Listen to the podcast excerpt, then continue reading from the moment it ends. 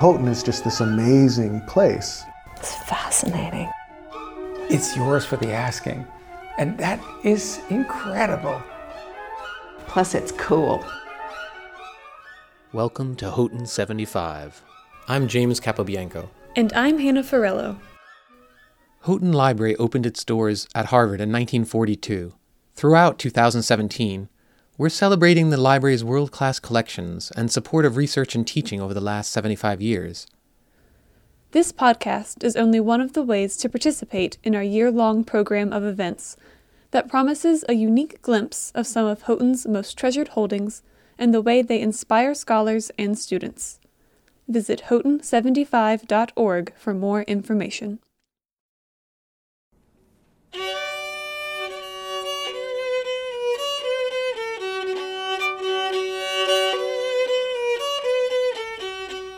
The history of American music is filled with great composers and performers. From folk songs to rhythm and blues, fanfares to show tunes, the American musical tradition draws inspiration from a diverse array of cultures. In many cases, this borrowing and blending of musical styles leads to cultural fusion, the creation of new traditions that respectfully combine many influences. This fusion reflects the diverse population of a melting pot country such as the United States. But not all borrowing is respectful or appropriate. Some musical traditions, such as the songs of black, red, and yellow faced minstrelsy, mock a minority population while also imitating their traditions. They transgress the boundary between appreciation and appropriation. However difficult it may be to reflect on this aspect of American history, the songs of minstrel shows left a lasting mark on the nation's music. Even so called classic American tunes like Old Susanna and Camptown Races have their roots in the blackface tradition. We spoke with Carol Oja, William Powell Mason Professor of Music here at Harvard, to discuss her research and teaching on the history of African American music. Her selection for our current exhibition is a 1920 flyer featuring the African American performer Bert Williams. Even at this seemingly modern date, the shadows of the minstrel stage can be seen in Williams' choice of costume and repertoire. But why would he select songs and costumes reminiscent of a derogatory tradition? So, Bert Williams was an African American comedian, actor, and singer, hailed by many as one of the greatest American comedians of all times. Although this flyer is from 1920, he's a figure who hails to two decades earlier an era of a cluster of composers, performers, music publishers, producers, all African American who, for a period of 12 to 15 years, were successfully producing shows on Broadway. And Bert Williams was a major figure in that world. Now, the shows they were producing were largely grounded in what at the time were called coon songs songs that traced a legacy back to blackface minstrelsy, that were filled with stereotypes that are extraordinarily derogative. And yet, these black performers, even though it's hard from today's perspective to understand, like, why would someone of color participate in this world? It was a way to gain access into the world of entertainment, to get a job, to have a career. And for a performer of color at the turn of the 20th century, this is basically what you had to do. So, Bert Williams was a star of this world. In this flyer, he's wearing a tuxedo and top hat, which is so interesting because, on the one hand, that gestures to the Zip Coon stereotype of blackface minstrelsy, that being the black urban dandy who's a drug dealer and a pimp. I mean, just these horrid images. Jim Crow was the rural counterpart to Zip Coon, the urban one. So, in a way, he's stepping into that Zip Coon role, but it's also feels like he's pressing beyond it his tux isn't tattered. It has some kind of elegance to it. This is Bert Williams as he's making his way in a white world. He was often the headliner of the show at the same time as he was handled in a very segregated way on stage and backstage. There's some correspondence from him surviving, and he appeared for work one night with the Ziegfeld Follies, and there was no one there. There was an actors' equity strike, and no one had told him. He's the man who's at the top of the marquee, probably bringing in the most revenue for these productions, making them soar. He is functioning within a racially integrated environment, but he's being made aware of his difference. It's all really poignant when you just pause over the racial issues that this man was coping with.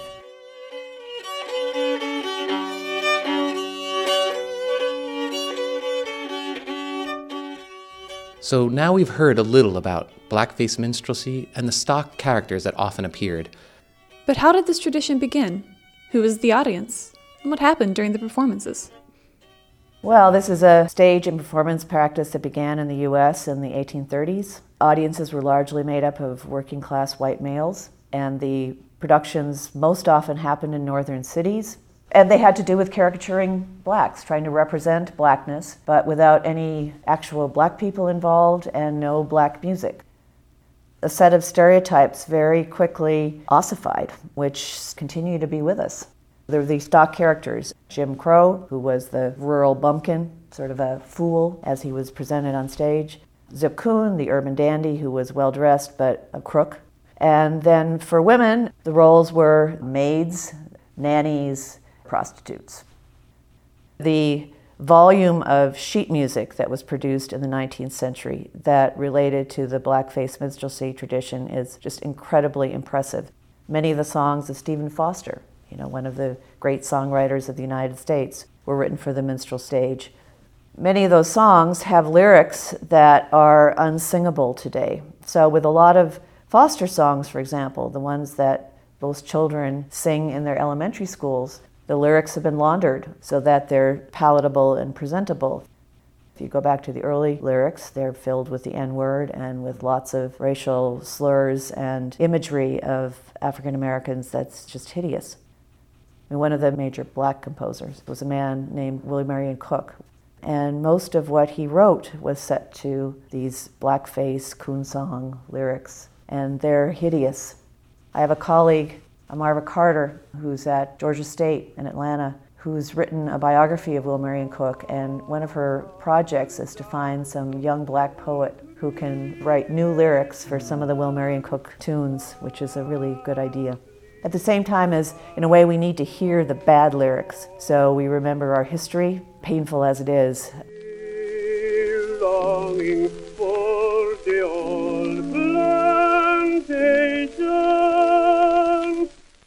Even though I grew up singing and hearing the Stephen Foster songs like Oh Susanna and Old Folks at Home, I really didn't know that the lyrics had been changed. Like most school children, I simply learned them as American folk songs at school. But after talking with Professor Oja, I looked up the original lyrics, and I was shocked. It's one thing to know a song has a racist history, but something else to read such lyrics while reflecting on the lives of performers like Bert Williams. Oh,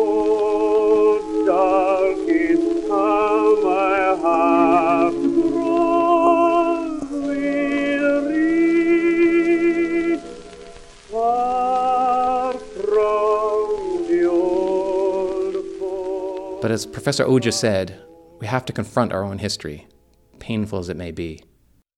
Since blackface minstrel shows were most commonly performed in northern cities, it isn't surprising to find flyers and other ephemera in the Harvard Theater collection, housed here at Houghton. In fact, the flyer Professor Oja selected for the exhibition happens to be for a performance at the Shubert Theater. Right here in downtown Boston. Clearly, the minstrel stage has undeniable links to this region. But when you think about traditional historical musicology programs, like the one here at Harvard or other universities, what first comes to mind is usually the music of Western Europe. So, how did the study of African American music begin? Who brought it to Harvard?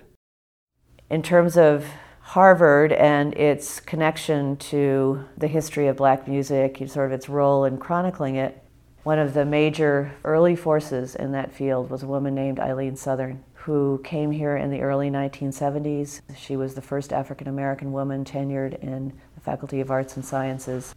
She was hired jointly by my department and by African and African American Studies. And she's a figure whose image I wish were much more present on the Harvard campus. She was a pioneer in writing history of African American music and doing so in ways that became very public, which was important. So this is not insular history that's reaching a very small audience, but has been taught in a lot of classes and has really made a broad impact. And also a history that was not constrained by studying only upper class, but looked at popular music, folk traditions, jazz. Hip hop didn't exist in her day, but had it, she would have written about it. So she was able to cross genres and sort of existing categories, which within the field of musicology used to be taboo. In order to study the history of black American music, you need to be able to cut across those categories, and she did so really amazingly. The study of African American music is certainly an interdisciplinary field, and it encompasses genres that are not always immediately associated with formal music study. Breaking from the European focus of traditional musicology requires new ways of thinking about music and its surrounding culture. But what does that mean for today's musicologists? How will their students' training differ from their own? All of us in our individual fields, probably especially people of my generation when fields were very balkanized, we have a certain kind of disciplinary training. Mine was in music history and had to do a lot with dealing with music manuscripts and music documents because that's the way the field was constructed then. There was a beginning of a movement toward cultural history, and I've been happy to be part of that over the years. Oh boy, there was very little discussion of race. I don't think I ever took a course as a graduate student where there was any issue of race that was raised.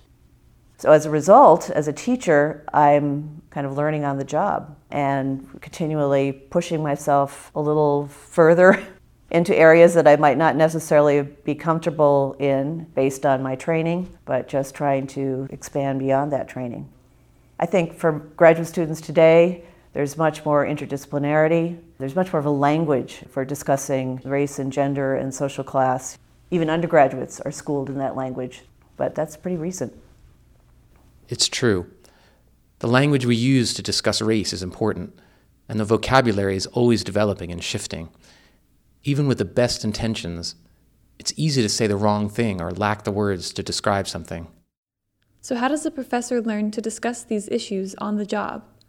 How is diversity made part of a discipline so steeped in Western European traditions? My first teaching job was at Brooklyn College at the City University of New York an institution that has gone through so many changes over the decades. You know, used to be alongside City College, one of the elite schools for the working class. So my classes were um, made up of ever shifting pools of new immigrants. And so one of the classes I was asked to teach was a core course in music history, which had been a highlights of Western European music course, and I ethically could not do that. So I kind of reconfigured it for me in a way that had to do with teaching elements of music, but doing so in a cross cultural way, and often trying to talk about the traditions represented by students in my classes. So that was for me kind of the beginning of realizing that my own education had been thoroughly Europeanized. Even though I was an Americanist from the beginning, I took very few courses in American music, even in white American music. And so, anyway, recognizing that that education had left me in a position that I didn't really want to spend the rest of my career in. I wanted to broaden and I wanted to reach this increasingly diverse pool of students. Incorporating non Western examples into music history classes expands students' ideas of what music can be. When a tradition is represented in an academic setting, it is granted legitimacy, students have the opportunity to realize that there are many, many kinds of quote unquote classical music. As simple as it seems, using an array of musical examples from a variety of traditions effectively broadens the cultural focus of a course. But bringing racial issues into the classroom involves much more than using a diverse selection of examples. Even in our brief discussion on Bert Williams and the minstrel stage, we have touched on social ills like racism, segregation, and lasting stereotypes. And what about the legal structures behind those institutions, like the Jim Crow laws, which enforced racial segregation? And anti miscegenation laws criminalizing interracial marriage. These topics are hard and often divisive. How can they be effectively approached in the classroom? Increasingly, I, I'm just very committed to bringing issues of race into every class I teach. It's not something that's difficult to do in terms of finding issues to raise because it's so omnipresent, really. In recent years, I've done quite a lot of teaching of American musical theater, and I'm trying to teach it as a racially integrated course. So we deal with the great white shows of the past, like Oklahoma. But we also deal with black musical theater and its history, and then we deal with the issue of racial integration on the stage. Showboat from 1927 is a sort of signal work because it included a number of black characters. It dealt with the issue of miscegenation, so it thematically was dealing with a tricky racial issue. It had a gorgeous black chorus. At the same time, everybody was segregated on stage. There was a black chorus, there was a white chorus. There was not an integrated chorus seeing the process of change over time, you know, perceiving how political and racial pressures in the surrounding culture made a difference on Broadway is an important theme in that course. Jumping ahead, another really famous show, West Side Story, 1957. So there's a show that deals with Latino and Latina culture.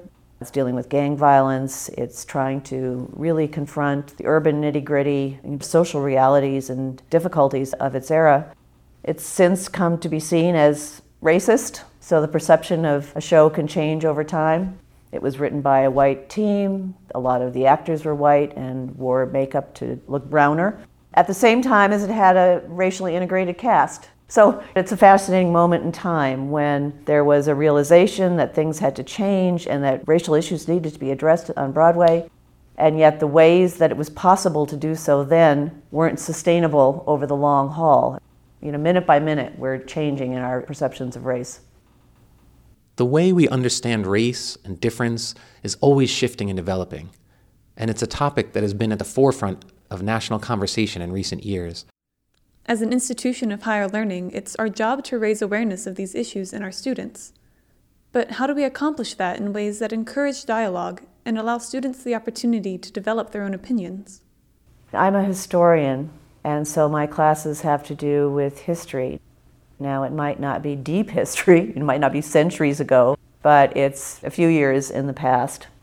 So, in my classes, whatever we discuss that has a historical focus to it can often, I hope, help students perceive the present day situation they're living in. Organizations like Black Lives Matter, the rhetoric of the presidential campaign that just concluded, there are many issues that are just recycling. Language recycles. And we think we've gotten over civil rights hurdles, and yet we realize, oops, that one's not fixed. Taking a course that looks at racial issues within the context of music enables, I hope, students to be able to have a critical perspective on the world they live in and take the long view, which with difficult topics you need to. The rights of citizens aren't achieved and activated overnight. It's a constant struggle. And I suppose in some ways you could say, well, it's grim to revisit that history and think about those struggles. Maybe, but it's realistic and it gives students a sense of how they are going to move forward in the world they're living in. And often, with anything we read or discuss in a class, it might come back and affect us two decades later. There's no immediate cause and effect. You just hope that there's been some impact and that students leave feeling a little richer and maybe asking a few more questions than they might have before they started the class. Julie, oh Julie, won't you run? Cause I see down yonder the soldiers have come. Julie, oh Julie, don't you see? Them devils have come to take you far from me. We're very grateful to Professor Carol Oja for coming in and talking with us, and for choosing an item for this exhibition that celebrates an important American performer, but also brings up issues about race and our history in this United States that are so important to know and understand. It's never an easy thing to confront the very real history of one's own country. Our thanks especially to Rhiannon Giddens and Nonesuch Records for their kind permission to use her amazing performance of her music in today's podcast. You heard a couple of pieces recorded in 2015 at the opening of an exhibition at the Harvard Music Department entitled Unmasking Jim Crow Blackface Minstrelsy in American Popular Culture. Thanks also to the Internet Archive for the archival audio of Stephen Foster's Old Folks at Home by Henry Burr from 1910. We really appreciate the ready availability of the sounds of our history. Thanks everyone for listening. And if you're in the area, we hope you'll stop by to see this Bert Williams flyer in our current exhibition, HIS 75H, a masterclass on Houghton Library. which is free and open to the public until April 22nd. Whether you are tuning in from near or far, we hope you will join us for the next episode of Houghton 75.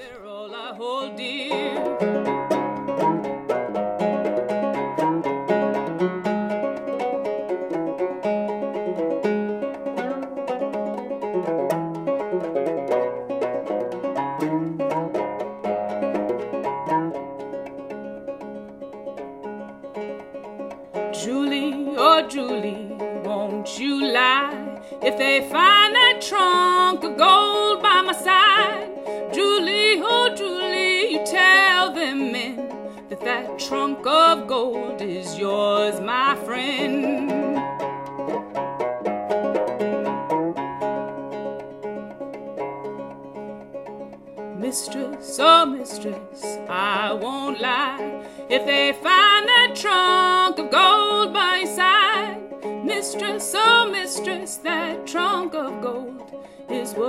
You got when my children you sold. Mistress, oh mistress, don't you cry. The price of staying here is too high. Mistress, oh mistress, I wish you well. But in leaving here, I'm leaving hell.